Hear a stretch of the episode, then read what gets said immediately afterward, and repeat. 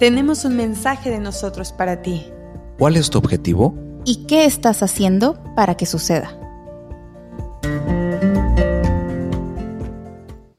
Bienvenidos al episodio veinticuatro de este podcast Haz que suceda, con Eric Cervantes, Ivonne Arriola y Alison Arellano. Si te gustan nuestros episodios, por favor compártenos y síguenos en redes sociales. Ahí subimos eh, ya contenido referente a la foto del vino que recomendamos.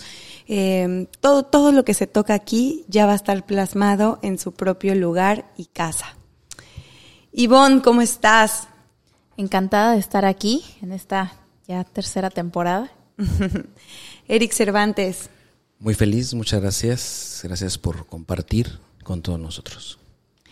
Y la pregunta obligada, por favor, allá en casa saquen su libretita, su nota en el celular. ¿Y qué estamos degustando, Eric? Bueno, el día de hoy nos, nos vamos al Nuevo Mundo, conocido el, el, el, el Nuevo Mundo como parte de América, también el, la parte de Oceanía y, y, y, gran, y productores de Sudáfrica. Todos estos lugares se conoce como el Nuevo Mundo. Y el día de hoy vamos a degustar un vino que se llama Two Vines, directamente desde Columbia Bailey. Es un Shiraz dos mil catorce, espectacular, el cual pues es eh, tiene la, la esencia del Shiraz, esas especias, esa fruta muy característica también, otra vez, del Nuevo Mundo. Pues salud. Muy rico, la verdad. Saludcita. Aprender a decir no. Miren qué curioso, eh, para quienes nada más nos escucha y no puede ver este momento. Eh, yo brindé con un café y no con un vino. Eh, si nos han ido siguiendo, saben que he intentado con, con hartas ganas que me guste el vino. Logré acabarme eh, una copa completa, con, con gusto, acompañándolos. Pero tuve una conversación hace unas semanas conmigo y dije, Alison, no te gusta tomar, ¿por qué lo haces? Ya intentaste diferentes bebidas, no te gusta, no lo disfrutas, no te gusta el sabor, ya le pusiste coca, le pusiste hielo, ya lo shakearon, ya no. Y entonces aprendí a decir no. Aprendí a decir, los acompaño con mi taza de café que amo y me encanta el sabor, y ustedes con su vino. Ese es el, el meollo del asunto de este tema, así que por favor, Ivonne, cuéntanos. Bueno, pues lo que acabas de decir eh, creo que encaja perfecto en, en la primera definición que quería dar, que es el tema de decir que no, eh, a, a mi parecer, tiene una raíz muy fuerte en la necesidad que tenemos como seres humanos de pertenecer.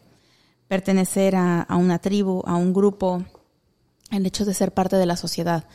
Entonces, ¿qué es lo que sucede? Esa, esa parte de pertenecer por algo en, en los tipos de manipulaciones que se pueden usar en el marketing para distribución de diferentes productos, eh, la manipulación es precisamente una de esas, eh, de esas estrategias de marketing a través de diferentes sentidos, ¿no? Manipulación a través del miedo, manipulación a través del precio, manipulación a través de la necesidad de pertenecer. O sea, por ejemplo, cuando cuando tú ves los anuncios eh, que dicen, estos anuncios, por ejemplo, de pasta dental, ¿no? Que dicen, ah, es que eh, ocho de cada diez doctores lo recomiendan. Ese es un tipo de manipulación eh, que usa el marketing para que la, la gente sienta que al elegir esa pasta dental, ese producto, cualquiera que sea, van a ser parte de la mayoría, porque ocho de cada diez lo recomiendan y entonces van a pertenecer, ¿no? Y, y en la parte, en la, a nivel personal, yo lo que más me, me gustaría como entender es cuántas veces que has dicho que sí a algo que no querías, te has dicho que no a ti mismo. Uh-huh. O sea, cuando tú le dices que sí a alguna cosa, actividad, persona, lo que sea, situación, que realmente no, no te gusta y no va contigo, no está conectado contigo, te estás diciendo que no a ti. a ti mismo, a tu esencia, a tu a tu yo interior. Y ahí, entre más veces lo hagas, más corres el riesgo de, de perderte y de pronto de no saber decir realmente a qué dices que sí porque sí lo quieres o dices que sí porque quieres pertenecer, porque quieres que alguien no se vaya, que alguien no se incomode. Eh, con, ¿Por qué miedo te estás dejando llevar para decir que sí a algo que, que no quieres hacer? Aprender a decir no. Yo quiero, cuando pienso en esta frase, me, me puse a reflexionar qué palabras se me vienen a la mente. Y las palabras son las siguientes. Y la pongo, las pongo en la mesa para ratito. Ay, ay, ay. ¿Okay? Okay. Libertad. Culpa. Límites. Paz. Expectativas. Obligación. Pertenencia. Y empatía. Wow. ¿Ok? Y con este preámbulo me gustaría mencionarles una, una anécdota, as usual. Esta es, esta es mía. Fíjense que yo hace algunos años, hace exactamente diez años, porque en junio cumplo diez años en esta empresa. Hace diez, eh, bueno, un poquito menos, porque yo he estado trabajando ahí.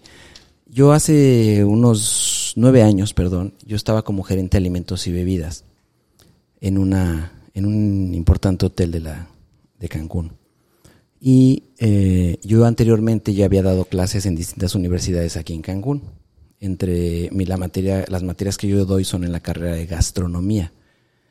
Y yo estaba muy contento en la posición donde estaba, en el hotel, y de repente una, una universidad me llama y me ofrece la posición de director de gastronomía y me doblan el sueldo.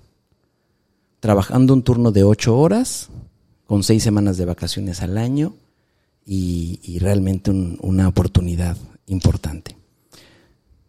Cuando, por supuesto que acepté, porque a mí me gusta mucho dar clases y la oportunidad era espectacular.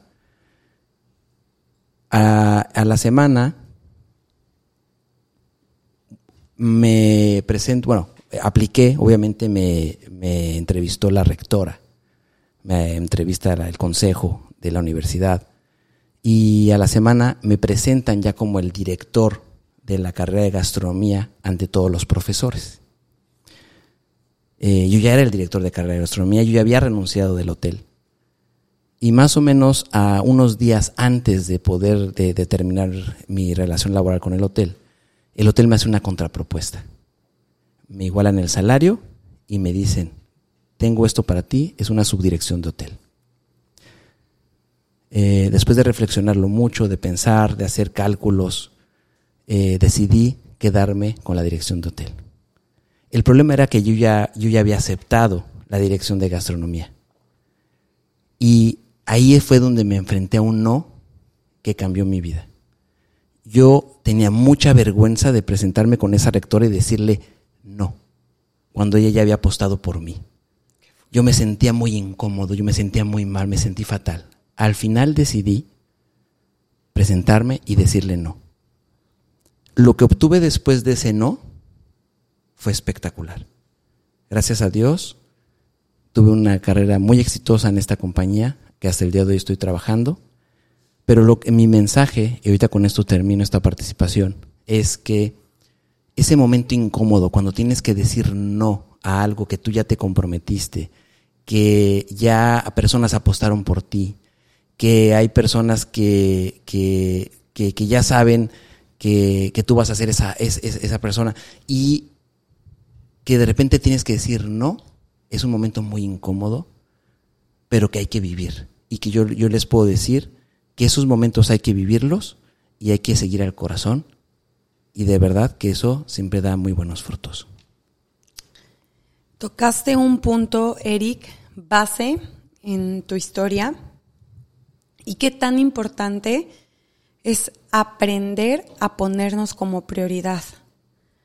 Porque estamos educados en nuestro desarrollo humano, cuando tenemos edades muy tempranas, empezamos a, a decir no, hay una etapa en que, que todo es no, y papá y mamá empiezan con la educación de es que aquí se hace lo que yo diga, es que aquí se hace porque yo soy tu madre o porque yo soy tu padre y porque yo soy la autoridad y te callas y obedeces, entonces no tienes una autoestima propia, no tienes una opinión propia, no tienes, eh, no desarrollas esa habilidad a decir no, porque si mamá o papá lo, lo ordena, es lo que es, es el deber ser.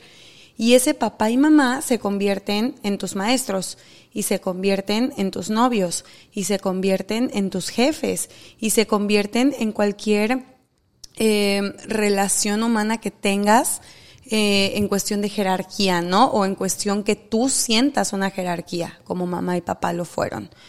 Y ahí es en donde, donde inicia eh, el decir quién soy yo para decir no, o quién soy yo para, para ponerme como prioridad, porque nos hacen sentir culpables, nos hacen sentir que, que si, si no estoy ahí para esa amiga todo el tiempo, veinticuatro horas, o si no, si no vivo para el trabajo, o si no vivo para complacer a mi familia, o si no vivo para todo lo de allá afuera, menos para mí, entonces no cumplí dentro del rol, ¿no? De comunidad, somos seres sociales. Entonces, en esta primera mera idea, eh, yo creo que empezaría a cambiar ese diálogo con contigo, contigo mismo o contigo este, misma que nos escuchas. ¿Por qué estás eligiendo lo que estás eligiendo? ¿De, de dónde viene la raíz del por qué estoy tomando si siento esa incomodidad al hacerlo? Empieza a escarbar ahí y vas a encontrar que mamá te decía que te tenías que comer el huevo porque así era, a pesar de que a ti no te gustaba, a pesar de que el sabor, y ahorita te apuesto que lo detestas. Entonces, es ahí donde pierde esa fuerza el, el, el, el platicar contigo, el ver la raíz, y que te pongas como prioridad y que, y que siempre elijas lo que es mejor para ti. Lo mencionaba Eric, hizo lo mejor para él, aunque tal vez eso implicaba que iba a haber una decepción para alguien más, que le apostó y que y lo presentó, pero, pero va siempre por ti y nada más que por ti. Totalmente. Yo creo que el tema de, de saber decir no eh, va muy ligado con, con tu identidad y con qué tanto te conoces a ti mismo, qué tanto conoces tus límites, qué tanto conoces y reconoces el valor que tienes y lo que puedes aportar y lo que puedes hacer. Yo, por ejemplo, eh, les puedo, no sé, yo hago como esta esta idea que se me viene a la cabeza es, cuando empiezas a trabajar, estás muy joven, recién salido de la universidad, el trabajo que te den, con las condiciones que te den, como necesitas realmente la chamba, vas a decir que sí. O sea, así te digan, no, te doy seis días de vacaciones al año y prestaciones de ley y te pago por pagadora con el cinco por ciento reportado. Horas extras que no se pagan, ¿no? Lo, o que, sea... lo que me digas, necesito lana, o sea, te voy a decir que sí y no tengo experiencia, entonces, pues nada. Y conforme vas creciendo y, y vas pasando de, de empresa en empresa y vas teniendo nuevas experiencias, de pronto te encuentras en un punto en el que ya cuando vas a tomar un trabajo, ya empiezas un proceso de negociación. Ya si te tienen con una propuesta en donde te digan, no, te voy a dar seis días de vacaciones, ya dices, no, es que yo solo acepto por lo menos quince. No, es que yo no trabajo fines de semana. No, es que yo esto. Pero todo eso va ligado a qué tanto reconoces lo que vales, cómo, cómo te sientes de seguro de ti mismo y de tus capacidades y de lo que aportas para poder negociar prestaciones en un trabajo. Creo que sería algo clave. Yo me he topado con personas que de verdad dicen, no, es que no puedo pedir más porque no lo merezco. ¡Ay, Jesús de mi alma! ¿Cómo? Y, y creo que es muy importante que... Ay, se me fue la idea. Eric, rescátame. yo, yo, yo quiero eh, pues comentar un término que yo no sé si exista, pero ya va a existir porque lo voy a decir yo. Venga. Quiero hablar de los secuestradores del no. Okay. ok. Les ha pasado, y esto tiene mucho que ver con la manipulación que decía Ivonne. Hay personas muy manipuladoras. Y ojo, la persuasión no es lo mismo que la manipulación. Curiosamente, las dos utilizan la, las mismas técnicas. No lo, lo que yo he aprendido es que la persuasión eh, utiliza las técnicas pero para hacer un ganar-ganar. Exacto. Y la manipulación utiliza las mismas técnicas, pero para que yo gane. Entonces, eh, ¿qué pasa? Que esto es como la corrupción. Para que haya corrupción tiene que haber el, el que ofrece y el que recibe, ¿ok? Entonces, para el tema del aprender a decir que no, está claro, porque aparte hay material, el que quieras, que, que a, a muchos nos pasa. Es que es muy común que nos cueste trabajo decir no. En realidad yo admiro mucho a las personas que dicen no y que no se sienten mal por ello. Entonces, eh, a lo que voy es que para que esto suceda, quiere decir que hay gente muy, muy buena en lograr que tú no digas que no. Y a esos yo les llamo secuestradores del no. Esas personas que te piden algo eh, y que no te permiten decir no. Sí. Y creo que también tendríamos que ponernos de ese lado. ¿Qué tanto nosotros podemos hablar mucho del aprender a decir que no, pero qué tanto somos capaces de recibir un no? Sí. Eso también es interesante, porque podemos decir, es que no me... De... Pero qué tanto nosotros somos capaces de recibir un no, sí, porque es, es tan difícil aprender a decir no. ¿Por qué es difícil? Porque hay personas que no te permiten un no y porque te manipulan de tal manera que te secuestran ese no. Te secuestran ese no para, para que tú eh, te, te arrinconen y digas que sí. Entonces, creo que también tenemos que pensar eso. Y eh, ahí les comparto una analogía que me gusta en este tema del no, en donde el no es un muro y el sí es una puerta. Uh-huh. Entonces, oh, si tú gusta. vas a hacer, si tú vas, imagínense me que gusta. tú estás escri- escri- eh, construyendo una casa, pues por supuesto que vas a necesitar puertas. Pero van a ser puras puertas las que vas a poner. No. O vas a tener que poner muros también. Entonces, esta analogía del muro y la puerta, ¿qué es lo que quieres? O sea, hay momentos en donde hay que poner un muro. Sí. Y es importante también ese sentimiento de no culpa que tienes que tener, porque realmente el, no solamente se trata de decir no, sino se trata de decir no. Y sin, tener paz. Y tener paz. Y por eso lo comentaba hace rato. Y saber, ¿no?, escoger tus no, porque también, ojo, Eh, podemos poner, hay muchas vertientes de a dónde se podría ir este no, ¿no? ¿Qué decisiones estás tomando? ¿Hace cuánto le debiste de haber dicho no a una relación? No a que pasaran sobre tu persona. No al decirte perdón a una infidelidad. No al permitir que solamente alguien, miembro de tu familia, pase sobre tu persona, te humille y te haga sentir mal solamente porque es tu primo, tu hermano, tu, tu papá, tu mamá, ¿no? El no aplica tanto para la vida personal, sí, para tus decisiones y qué sí y qué no. O sea, es elegir, así la, la, la frase de elige tus batallas, literal, elige tus nos y eliges tu sí. Va a haber una época de la vida, eh, perdón mi francés, pero que vas a tener que chingarle. Y tal vez te va a costar eh, un poquito de, de, de paz y porque tienes que fregarle y tienes que decir sí, porque vas dirigido a tus sueños y vas con el sí, híjole, me toca ser pasante y yo de pasante no recibí un sueldo. Y yo de pasante, este, de verdad eran condiciones laborales donde pues eras el, pues ahora sí que el, ahora sí que el, el segundo del jefe para aquí, para allá y el café y tú dices, oye, estoy estudiando derecho, o sea, ¿cómo te voy a pasar el café yo? Ya sabes. Entonces, esta parte de decir, me toca doblar la cabeza, me toca fregarle, me toca decir sí, Porque, le, porque el camino es duro, pero ¿qué tanto te va a llevar que pases sobre tu persona? Eso te lo va dando la madurez, las vivencias, ¿no? Vas reflexionando y vas poniendo los parámetros que marcaba Ivonne.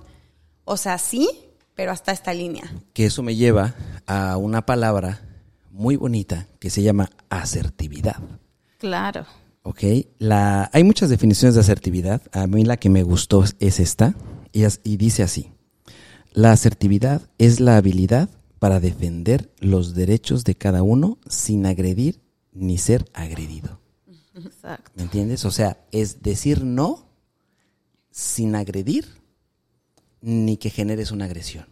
Lo que pasa es que como sociedad hemos llevado el, el decir no, o sea, digamos, el, el término, la palabra, que cuando tú la lees, En, en cualquier lugar, normalmente te la escriben con letras rojas y grandes, así como, como si fuera algo negativo y muy malo. Y no, es lo mismo que un sí, solo pues, Simplemente algunas cosas toca una y a otra otras. Y, pero no tiene que ser malo. No, y, y entender que tal vez para nosotros un sí, para alguien más es un no. No, o sea, ay, ¿cómo no acepta este trabajo? No, o sea, ¿qué le claro, pasa? ¿Cómo claro, dijo claro, que claro. no? Natita han de haber dicho, oye, era el director de todos, no manches, ¿cómo les atrevió? Y tus sueños iban por otro lado, para ti era un no. Entonces, el respetar, a mí me encanta la, la reflexión, siempre lo digo, los millennials que vinieron a decir, oye, yo no voy a trabajar tantas horas de mi vida por ese sueldo, en esas condiciones, en una no. oficina, en el mismo cubículo. No, ni madres. Yo quiero una ofi- un horario flexible y quiero, digo, ya la pandemia nos, nos llevó hasta, a, nos adelantó años, pero ya, ya los millennials no están dispuestos a, sop- a soportar lo de la vieja escuela. No. Ya, ya te dicen no en seco. Y es válido siempre y cuando sea lo que quieras, ¿no? Exacto. Sí. O sea, sí. Porque al final, eh, habemos personas, y eso me, me, me incluyo, que tenemos trabajos que son muy demandantes y que yo lo he comentado en otras ocasiones donde me dicen, oye, ¿y en qué momento vives? No, bueno, lo que pasa es que para mí mi trabajo es parte de mi vida. Entonces es y te, ahí, te llena claro, y entonces, te hace feliz. Y, y fíjense que hablando del no, también me gustaría comentar lo siguiente. Eh, parte de lo que es eh, aceptar el no es que muchas veces una persona te dice no, pero no, lo que no considero justo es que se juzgue a la persona por el no y no a la situación. No sé si me doy a entender. Totalmente. Eh, y ahí es en donde hay un momento en donde se agarra personal. En lugar de tomar en, en cuenta la situación y no... El contexto. El, exacto. O sea, no, no el, una cosa es el contexto y otra cosa es juzgar a la persona. Ah, ya no eres mi amiga porque no quisiste... Espérate, espérate. O sea, te estoy diciendo no... a una situación en particular. O sea, ¿por qué lo agarras personal? Y es otra vez el lado del, de, la, de, de los que no aceptamos el no, porque yo estoy seguro que en algún momento yo no he aceptado un no. Y, y, y, y el hecho de que haya tanto problema con esto es porque habemos muchos que no aceptamos los no, y creo que también tendríamos que trabajar esa parte. Sí, totalmente. Creo que ambos, ambos lados tenemos que reflexionar como, como sociedad, aprender a decir no y respetar. El, aprender el, a recibirlo y respetarlo. Sí, y, y más a profundidad, tú que nos estás escuchando, pregúntate qué decisiones eh, estás tomando y en base a qué es la respuesta, ¿no? Cuestiona si realmente te vas a casar porque... porque deseas hacerlo, porque amas a la persona o cumples estándares marcados por la sociedad, y ahorita es un sí y en diez años va a ser un terrible no que tú sabías antes de dar el sí. Fíjate, ¿no?, que eso que acabas de decir es fundamental. A mí me a mí me ha pasado mucho, y me pasó en esta decisión cuando decidí quedarme en la hotelería, que inclusive yo hacía cuentas y decía, bueno, si es por hora, yo en, el, en la universidad voy a ganar más porque voy a trabajar menos horas, y así asado, pero luego dije, no, eso no me llena y no me hace feliz. Entonces decidí quedarme en la hotelería. Pero lo que voy es, he tenido mu- muchos colaboradores que de repente me llegan y me dicen, tengo esta propuesta. Yo normalmente siempre evalúo la propuesta que tiene. Estoy hablando de cuando se tienen que ir a otra empresa, ¿eh? Y, y lo que hago es, ok, antes de analizarle y darle mi punto de vista muy personal, porque al final la respuesta correcta siempre la tiene el colaborador de sí. si se va o no, les digo, ok, ¿tú cómo te ves en diez años? Sí. No, pues tal. Y entonces ya le digo, a ver, entonces analízalo, porque esta propuesta te está llevando al lado contrario de donde tú te ves en diez años. Entonces uh-huh. piénsalo. Y cuando lo, la, la respuesta tiene que ver con la propuesta que tienen, le digo, ok, adelante, vas a triunfar, es el camino correcto. Porque definitivamente para tomar esa decisión y para que tu no tenga es, esa, esa fuerza, esa firmeza, definitivamente mi recomendación con base en mi experiencia es que no te dejes llevar por el momento, sí. sino que, que cabeza fría y piensa en qué va a pasar en cinco años y, quién, y piensa que, qué podría pasar en, cinco, en diez años. A ver. Está claro que ya con esta pandemia nos queda claro que es difícil planear, pero considero que es importante tenerlo en cuenta. Sí, trabajarlo a profundidad, eh, todo, todos estos temas. La verdad es que es muy bonito reflexionar, y ojo, no te sientas mal por decir, tengo tantas áreas en mi vida que las estoy eh, cagando, que la estoy regando, que no iba por aquí, no pasa nada. Nosotros aquí sentados nos caemos y tenemos que volver a reiniciar con todas las lecciones y órale, volver a decir, híjole, me eh, di un sí que me resultó un no, pero no pasa nada. Voy para adelante y voy, voy con las decisiones firmes, con los sí y con los no, siempre basado en mi mejor intención y en mi mayor reflexión, ¿no? Ese sería como mi... Nos vamos a cortes comerciales.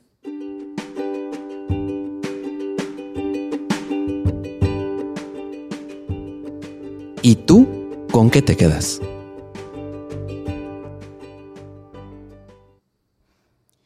Bueno, yo creo que a mí lo que más se me quedó eh, del episodio es lo que decía Eric de los secuestradores del no.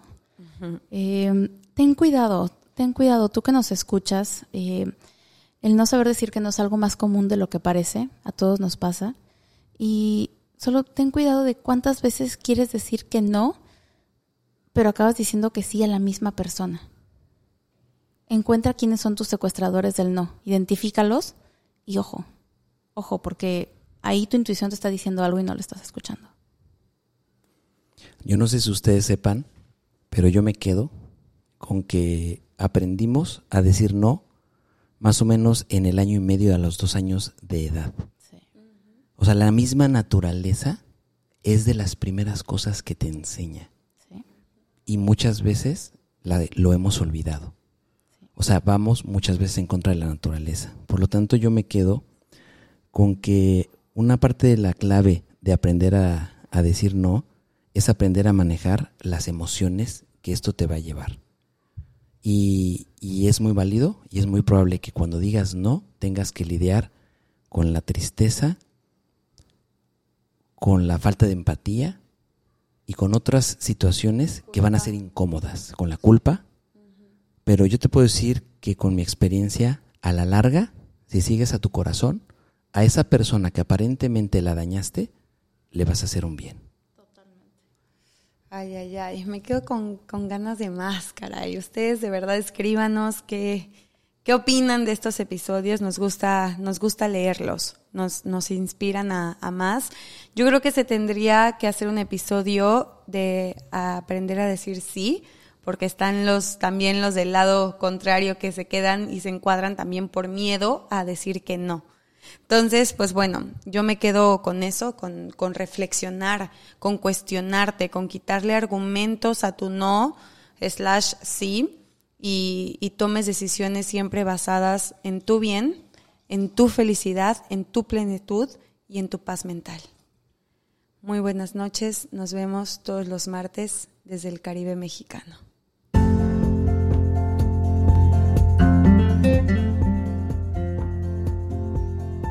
Haz que suceda nace de un encuentro y reencuentro de tres almas apasionadas por compartir lo mucho o poco que saben de un tema, con todo aquel que esté dispuesto a escuchar para seguir creciendo y aprendiendo juntos.